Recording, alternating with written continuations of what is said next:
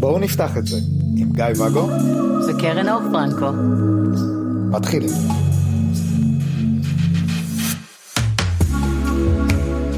בוקר טוב. בוקר טוב. מה שלומך? אני לא רוצה לענות לך. מה זאת אומרת? אה, את לא תשאלי שאלות ואת לא תשמעי שקרים. או כן ככה אומרים don't ask me questions and uh, יש יש משפט באנגלית עם questions ו-answers ומשהו. איך המערכת הזאת אמורה להתנהל אם אנחנו... מה? אני... הסתרה? לא הסתרה אלא פשוט מה שנקרא don't ask don't tell. אוקיי, אז אין לי מה לומר עכשיו. היו לי שאלות. אז תשאלי. מה המצב? למה? רגע, תסביר לי. אז uh, אני רוצה לדבר בפרק הזה על מערכות יחסים של don't ask don't tell. Mm. כלומר בואי נחליט שאנחנו רוצים לפתוח והצד השני מסכים מהמם, אבל הוא לא רוצה להתמודד עם זה ומחליט uh, לשים את זה בצד מהמם. בפינה חשוכה של המוח. אני נתתי לך ואוצ'ר ואתה לא מדבר על זה יותר בחיים שלך. או אפילו יותר מזה בוא נגיד שאולי נתתי ואוצ'ר אני בשביל עצמי אומר שלא נתתי ואוצ'ר ועכשיו זה שלך להסתיר ומה שיהיה יהיה אחריות שלך שאני לא אדע. בוא נסכם שכל פעם שאתה יוצא מהבית אתה, אתה אצל דודה שלך. וואו מלא ביקורים אצל הדודה. אמ, אוקיי, אז איך זה עובד? למה לעשות את זה? בעצם יש הרבה מצבים של אה, פתיחה ראשונית אם אפשר לקרוא לזה פתיחה. זה סוג של פתיחה אפשר לקרוא לזה פתיחה? אתה מוריד את הבלעדיות מהקשר, זה פתיחה, זה שאתה כן או לא יודע. כלומר, אנחנו מדברים על, על, על פתיחה, על המונוגמיה אתית, כלומר, זה לא בבגידה בלי לשאול את הצד השני ובלי לעדכן אותו על עצם קיום הוואוצ'ר, בסדר? סיכמנו פה ששני הצדדים מודעים לפתיחה ומסכימים, בין אם רצון נלהב ובין אם תעשה לי טובה באמא שלך לדבר איתי על זה יותר בחיים, כן. אבל זה קיים. כן, לגמרי קיים. אני חושב הפעם הראשונה שנתקלתי בזה הייתה לא אישית אלא עם uh, חברים שהאישה באמת אהבה מאוד מאוד מאוד את הגבר והגבר אהב מאוד מאוד את האישה ואיזשהו שינוי שקרה במערכת היחסים גרם לאישה לא להימשך יותר לא לא להיות מסוגלת לזה שהוא ייגע בה. אך עם זאת היא הייתה רגשית ממש ממש בסדר עם זה ש... ש, שיהיה לו שהוא יוכל לממש את המיניות זאת אומרת ו, ולא היה בה קנאה על זה מהמם. או, או שאולי הקנאה לקחה מקום שני לזה שהיא מאוד אהבה אותו ורצתה שהוא יממש אבל לא איתה כי היא באמת כרגע לא מסוגלת מהמם. להכיל את זה ואמר לו אתה חופשי רק בלי שאני אדע כן. ואמרתי וואו איזה באמת מקום טוב רק ואני הייתי כבר בעולם הפתוח ואמרתי וואו איזה קשה יהיה לו כי איך, איך הוא בעצם מסביר שהוא לא בוגד מהמם. מעבר לזה שהוא לא רצה כאילו אשתו והכל. אה, בהמשך אני נתקלתי בזה בעצמי מהמם. שגם כן אה, הגעתי לאיזושהי מערכת יחסים ש, שזה מה שאמרו לי זה מערכת היחסים הבעל מודע אבל לא מודע. אבל אה, אבל כן מתכחש לעובדה לא מסוגל להכיל את זה ו, ובעצם אני צר, נמצא בסיטואציה שאני צריך להאמין לצד השני מהמם. שזה לא בגידה והיה לי מאוד מאוד קשה זאת אומרת חיפשתי סממנים שיאשרו לי שאכן לא מדובר בבגידה אלא בהתעלמות מהמציאות אה, וכשמצאתי אותם אז אז יכולתי לחיות עם זה בשלום יחסי כן, על זאת ועוד בהמשך להתמודדות שלך. כן כן, לך יצא להיות במערכות יחסים כאלה בהחלט. לא יצא לי לנהל כאלה האמת. אמ, אני לא, אני לא מאמינה בזה. אני מאמינה, אתה יודע, בתקשורת, בשיתוף, בכנות. לפעמים אין ברירה מה זה אין ברירה? נגיד הזוג הזה שנתקלתי בו אז אה, לא אישה לא רצה ל- עכשיו להתמודד עם מערכת יחסים פתוחה ולא לספר לאחרים ולא זה רצה פשוט לשחרר את בעלה שתהיה לו מיניות. בסדר, אבל אני לא מנהלת ככה את מערכות היחסים שלי. אני לא מתכוונת להסתיר אף אחד או את עצמי מבני הזוג שלי. אז אני לא ניהלתי מערכת כזאת, אבל כן הייתי משנית, כבר דיברנו על היררכיה וכמה אני אוהבת את זה, אבל הייתי משנית בקשר ראשי היררכי של זוג אה, שפועל בשיטה הזאת. היו לזה הרבה מאוד בעצם השלכות להתנהלות הזאת.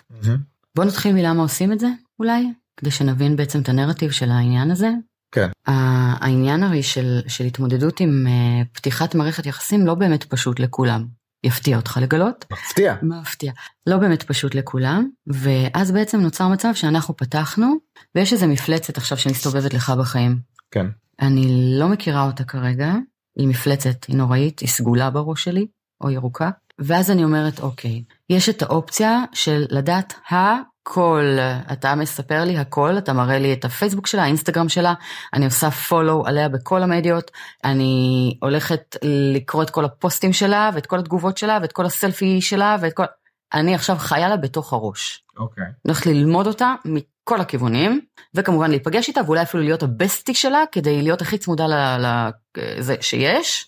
למה? כי ככה אני מנהלת את, ה, אתה יודע, את הסיכונים, ואני שומרת את האויבים שלי קרוב אליי. כן. המפלצת הזאת, on a leash, פחות או יותר. אוקיי. זה הקצה של הספקטרום. מהצד השני, יש את ה... תשמע, זה כזאת מפלצת בראש שאני באמת לא יודעת איך להתמודד איתה, ואם אני אדע איך להתמודד איתה אולי אפילו תגדל יותר.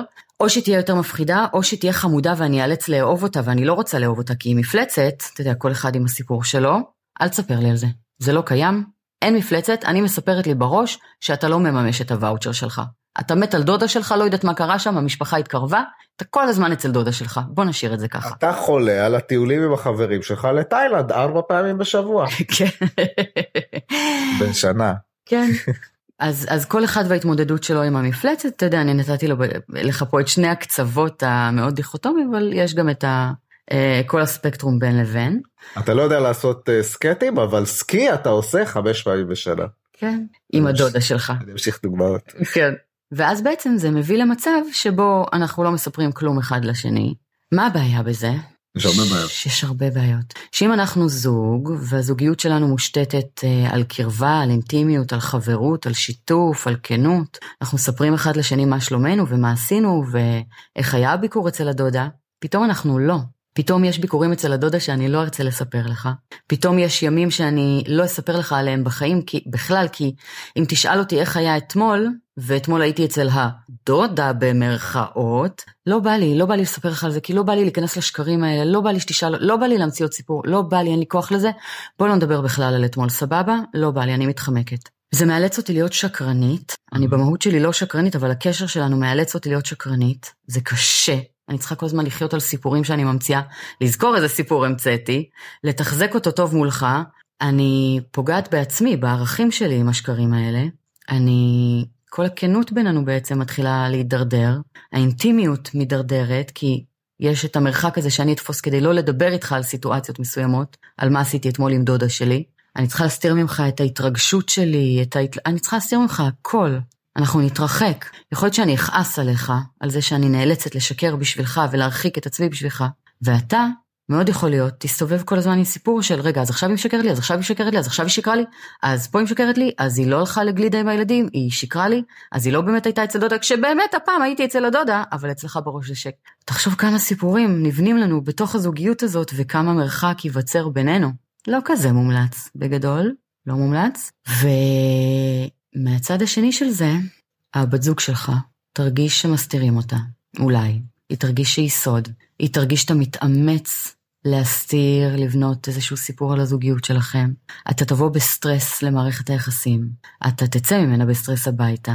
אתה תעסיק את עצמך גם בדייטים ברגע מה אני הולך לספר על זה, ואשתי התקשרה עכשיו ואיך אני עונה לה ככה שהיא תחשוב שאני אצל דודה שלה. וכל מה שקשור בעצם במערכת היחסים שלנו ומערכת היחסים שלנו מול מערכת היחסים שלך, תיפגע. אתה כל הזמן תהיה בתוך זה, בתוך האיך אני מטשטש את מה שאני עושה עכשיו. אתה תהיה בסטרס כן לענות, או בסטרס לא לענות, או בסטרס איך לענות, או... כמה עבודה זה. אתה לא תוכל לענות לי כשאתה בבית, אתה תצטרך להמציא סיפורים, פתאום יהיה לך כאב בטן ארבע פעמים ביום ותצטרך להיות בשירותים כל הזמן כדי לסמס לי קצת. אתה כל הזמן בסטרס ושקרים, כל הזמן. כן והאמת הזכרת לי איזושהי, איזושהי אמירה שלי מפעם של, של העניין הזה של, של סדקים של חוסר כנות של חוסר אמון של סדק במערכת ערכים הייתה לי פעם טענה שמי שחונה באדום לבן מסוגל לבצע רצח. מכיוון שאם יש מערכת חוקים שאומרת שאסור לעשות משהו, ואני מחליט על עצמי שאני מורם מהמערכת אה, ערכים הזאת, אז במצבי קיצון... אם אתה מכופף חוק אתה כבר תכופף גם חוק אחר, זה רק עניין של אה, סיטואציה ו... כן. כן כמובן שזה מצבי קיצון ובעצם מתחבר למה שאמרת על העניין הזה של הסתרה שבעצם הופכת להיות איזשהו כדור שלג שעכשיו תשאלי אותי רגע מילאת דלק? אבל מילאתי בדלק בדרך אליה. למה למה מילאתי דלק? איזה סיבה אני צריך למצוא עכשיו סיבה למה עברתי בתחנת דלק? כאילו פתאום דברים קטנים יכולים לשבור את הנרטיב של הסיפור הדמיוני ו... ואז אתה כבר מכיל את השקרים שלך על הכל כדי שכלום לא יתגלה שם אתה כבר לא יודע איך להסתיר להם אז אתה מכסה על ההסתרות. או מכסה או כמו שאמרת פשוט לא מספר ואז נוצר נתק. מה שכן אנחנו כאילו היה איזה הנחה מובנית בסיפור שלך שבין בני הזוג יש איזושהי כנות ויש איזושהי קרבה ויש איזושהי אינטימיות ויש בני זוג שזה לא היה קיים מלכתחילה ו... אז הקרע רק יעמיק כי אנחנו דיברנו על זה בעצם אני חושבת שהמונוגמיה היא כמו אה, זרקור שאתה שם על מערכות יחסים ואז בעצם אם יש דברים שהם טובים הם יתעצמו אבל אם יש דברים שהם רעים גם הם התעצמו ואז אם מלכתחילה הזוגיות לא הייתה טובה אז גם ככה היא תיפגע עם המונוגמיה. בין אם אנחנו ב-Don't ask don't tell או כל, כל uh, התנהלות אחרת זה, זה ירחיק בינינו עוד יותר. אם לא היה תל מלכתחילה. כן, עכשיו עוד יותר. כן, עוד משהו ש... כשאת נכנסת למערכת יחסים כזאת אז אני בהתחלה זה נורא הפעיל אותי מהמקום הזה של של בוגדים שקשה מאוד לדעת ואז שמחתי עלייך שאת כן יודעת עם מי את נכנסת למערכת יחסים אבל באמת.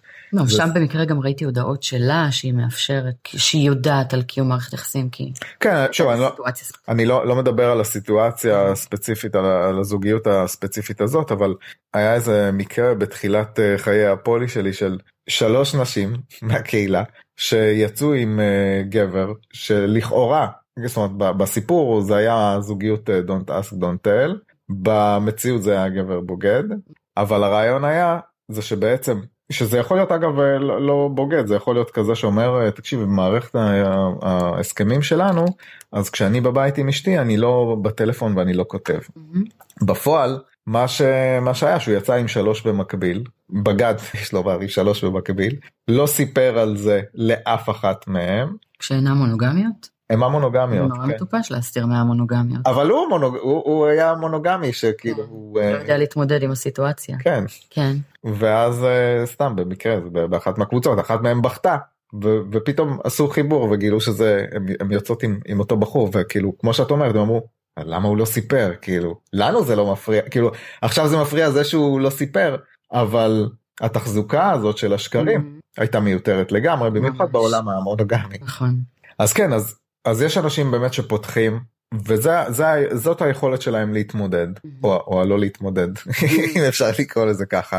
ובוא נגיד זה יכול להחזיק לאיזושהי תקופה ואז פתאום צד מסוים אומר הצד כאילו שנדרש ל-Don't ask don't tell אומר די לא לא בא לי לא בא לי יותר לשחק את המשחק הזה. נכון. אני רוצה לחיות פתוח אני רוצה להיות עם הבת זוג שלי אני רוצה לספר אני באמת באמת אוהב גם אותך וגם אותך. Mm-hmm. אני אוהבת אותך גם אותך וגם אותך. בוא נעשה צעדים ביחד, בוא נתמודד עם זה. כן. זה, זה לפעמים עובד ולפעמים פחות. בוודאי. היה לנו פרק שדיברנו על uh, ערך עצמי וכל מה שקשור במערכות יחסים מול הערך העצמי הזה שלנו. כן. ואם אנחנו מגיעים ממקום מאוד מאוד נמוך שלא באמת יודע להתמודד עם הקשיים שהם נגרמים בעצם מחוסר ערך או מחוסר ביטחון או כל מה ש... כל הכיף שבא עם זה. אז איך נדע להתמודד בעצם עם הכאב שבידיעה של מה שקורה? עכשיו, בגדול, אם נסתכל על זה בצורה אובייקטיבית, לצורך העניין אנחנו לא מספרים כלום לאף אחד, אני חיה מתוך זה שאתה אצל דודה שלך רוב הזמן. אוקיי. ובפועל יש לך מערכת יחסים מאוד מאוד מלאה ואוהבת, שאני לא יודעת עליה. אוקיי. והזוגיות שלנו ממשיכה להיות uh, מתופעלת ומתפקדת כרגיל ואוהבת ו fun fun fun. כן. אז יש לך מערכת אחת מהממת, ויש לך עוד מערכת אחת מהממת שלא מפריעה לשנייה. הידיעה לא באמת משנה פה, כלומר, המערכת שלנו מהממת, וזה שאני אדע, לא משנה את זה שהמערכת שלנו מהממת, אני רק אדע שיש עוד משהו. אז אובייקטיבית, זה לא באמת משנה. אבל הסרט שלנו בראש, מעצם הידיעה, מוסיף למערכת המתפקדת שלנו את הסיפור של רגע, אז מה זה אומר עליי? מה אני שווה? מה היא יותר? מה פאנו שם? מה פחות פאנו פה? כשכל הזמן הזה היה לנו מעולה ונפלא ומדויק ומושלם. ואנחנו רק מוסיפים את הסיפור של הערך העצמי. ערך עצמי, או, או סט ערכים, זאת אומרת, את לא ידעת שהכדורשת שלי זה מפגש עם, עם בן זוג נוסף אני אני מאוד אוהב לישון בכדורשת כי זה נורא מעייף ועכשיו שאת יודעת אז הוא מתנגש לך עם הסט ערכים שאפשר לאהוב רק אחד ומה זה אומר זאת אומרת לאו דווקא ערך עצמי זה יכול להיות גם סביבתי. זה יכול להיות סביבתי אבל הסביבתי הזה גם פוגע במה אנחנו חושבים על עצמנו ו- וכל ההשלכות של זה עלינו ספציפי. ואז לצורך העניין אני בא ואומר לך טוב תקשיבי כאילו נמאס לי עם, ההשקר, עם הסתרות כאילו את, את, את מרגישה שאני אוהב אותך נכון נכון את, אז אז רק רציתי לספר שהכדורשת יש שם אה, מישהי נוספת כאילו שאני אוהב והכל והכל טוב ויפה ואז את מתרסקת לי. לקבוצה בעצם אה, קוראים כלנית והיא הבת זוג שלי. כן. Mm-hmm. ו... כי פה אתה פוגש את הרגע, אהבה שווה רק אני ואתה. כן, ואז את אומרת לי, לא, אני, טוב, אני, אני, אני פורשת מהמשחק, ואני אומר לך, לא, אבל המער, המערכת היחסים שלנו פצצה. אז תגידי לי, לא, היא מבוססת על שקר, היא נכון. מבוססת על זה, איך? כי יש פה פגיעה באמון. כן, איך אני האמנתי לך, כאילו הייתי בטוחה שזה כדור שם, אבל נתת לי ואוצ'ר, את זוכרת פעם וזה שאלתי אותך ואת אומרת, כן, אבל לא התכוונתי, אבל כן התכוונתי, אבל כן אמרתי, אבל לא, אבל כאילו, איך אני יכולה להאמין לך עכשיו? איך אני יכולה, כאילו, נהיה בלאגן. אבל חלק מהעניין בוואוצ'ר הזה של ה-Don't ask don't tell זה שהאמון שלי בך במקום הזה הוא שתאפשר לי להמשיך לחיות באשליה, ואז בעצם דווקא בזה שאתה כן בא ומספר לי, אתה פוגע באמון שלי בך, בביטחון שלי בך. אתה פוגע בהסכם שלנו. זאת אומרת, זה מאוד מאוד טריקי. זה לא שאני מעודדת את הסוג מערכת היחסים הזה, אתה יודע, אני ממש, באמת, לא.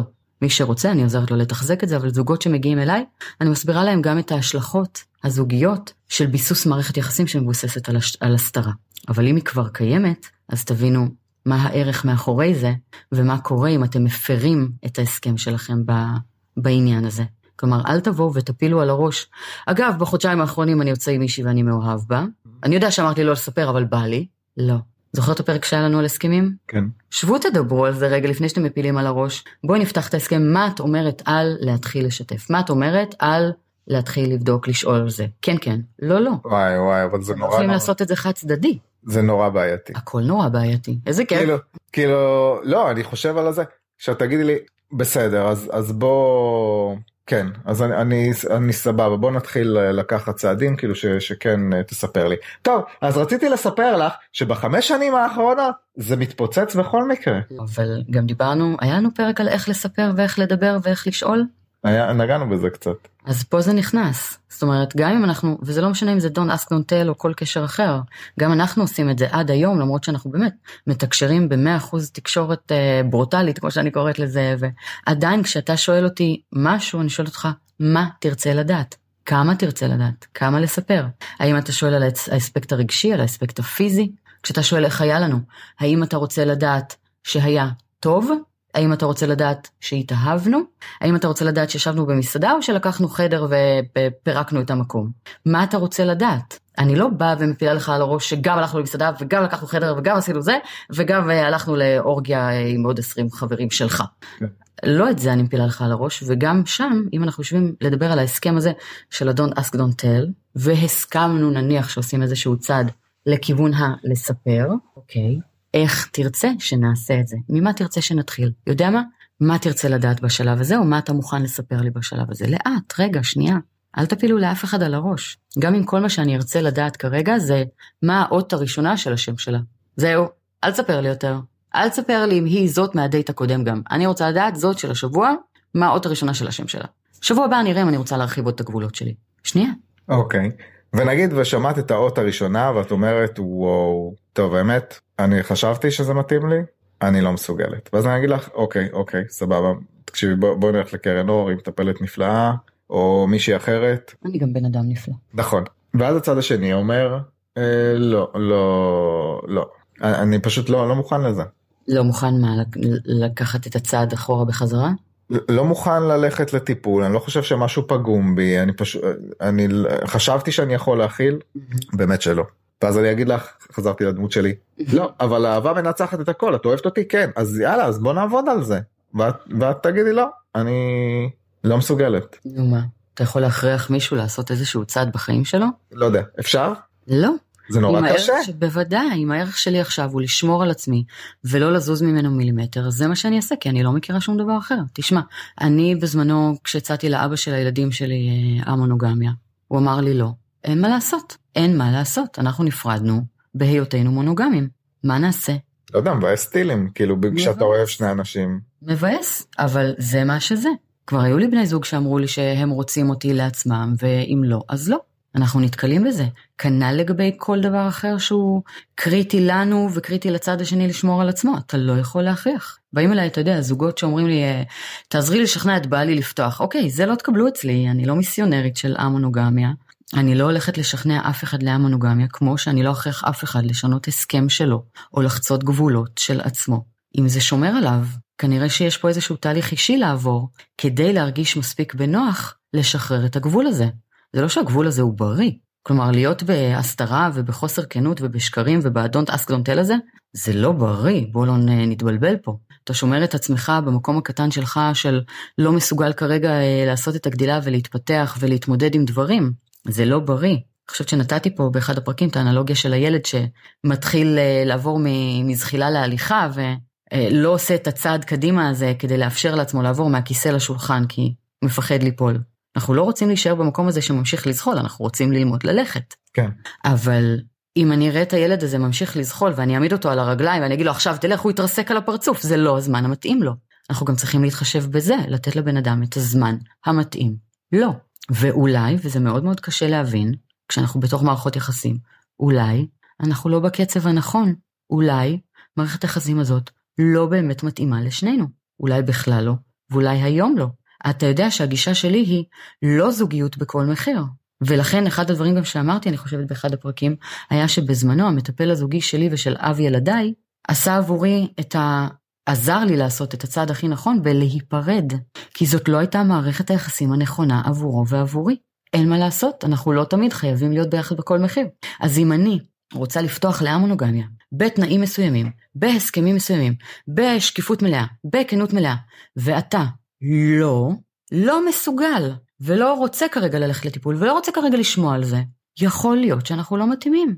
כואב, מבאס, ברור, אבל שנינו לא יכולים להיות בקשר שבו אנחנו מוותרים על עצמנו.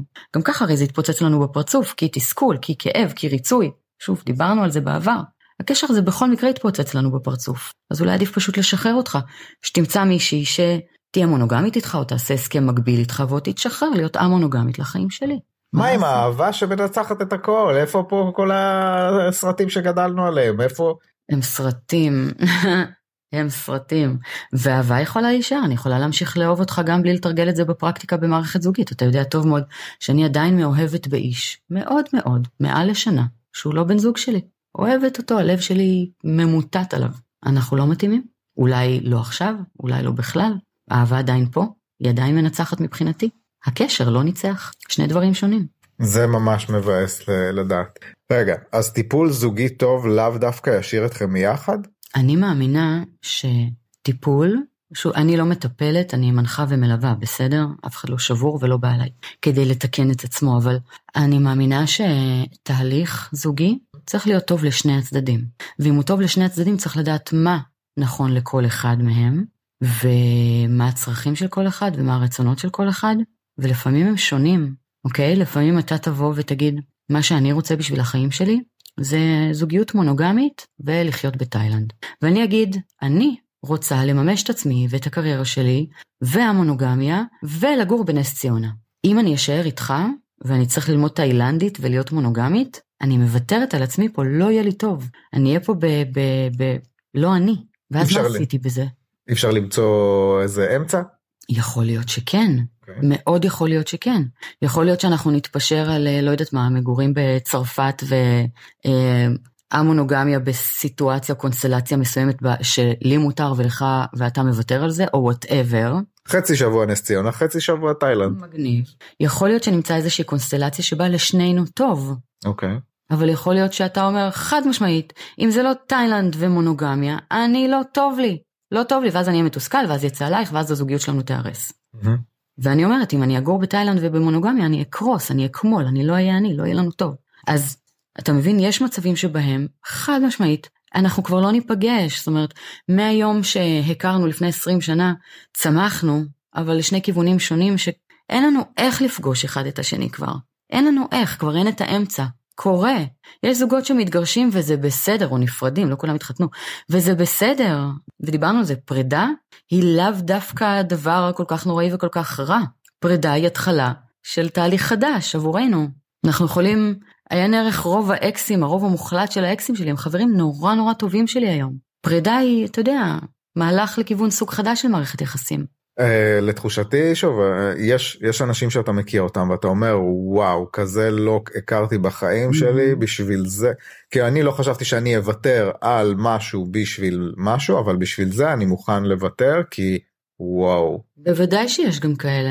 ו, ובגלל זה אז נגיד בפרק של הריצוי שאלתי אותך האם יש דבר כזה של ריצוי בדיעבד כאילו mm-hmm. כי, כי כי נגיד אם זה, אם זה נגמר אז אני אומר איזה דפוק אני שוויתרתי על מה שרציתי אז כי זה לא היה שווה את זה אבל אני לא מאמינה בזה כי זה היה שווה לך לאותה נקודת זמן כן כי אם באותה נקודת זמן זה לא גרם לי לרגשות נכון. שליליים אז זה לא היה ריצוי אז זה היה פשוט סדר עדיפויות uh, שונה. נכון. ואתה יודע אנחנו לפעמים נוטים uh, לעשות איזושהי דמוניזציה למי שכבר לא איתנו במערכות יחסים כדי שיהיה לנו גם קל להתמודד עם הפרידה או להצדיק עבורנו כמה טוב שנפרדנו פשוט ענייני ערך ואגו. אוקיי okay, אז uh, רציתי לשאול אותך עוד משהו אבל אני לא אשאל אותך כי זה פרק על don't ask don't tell. אז אני לא אספר לך. מה? לא מספר. טוב. ביי.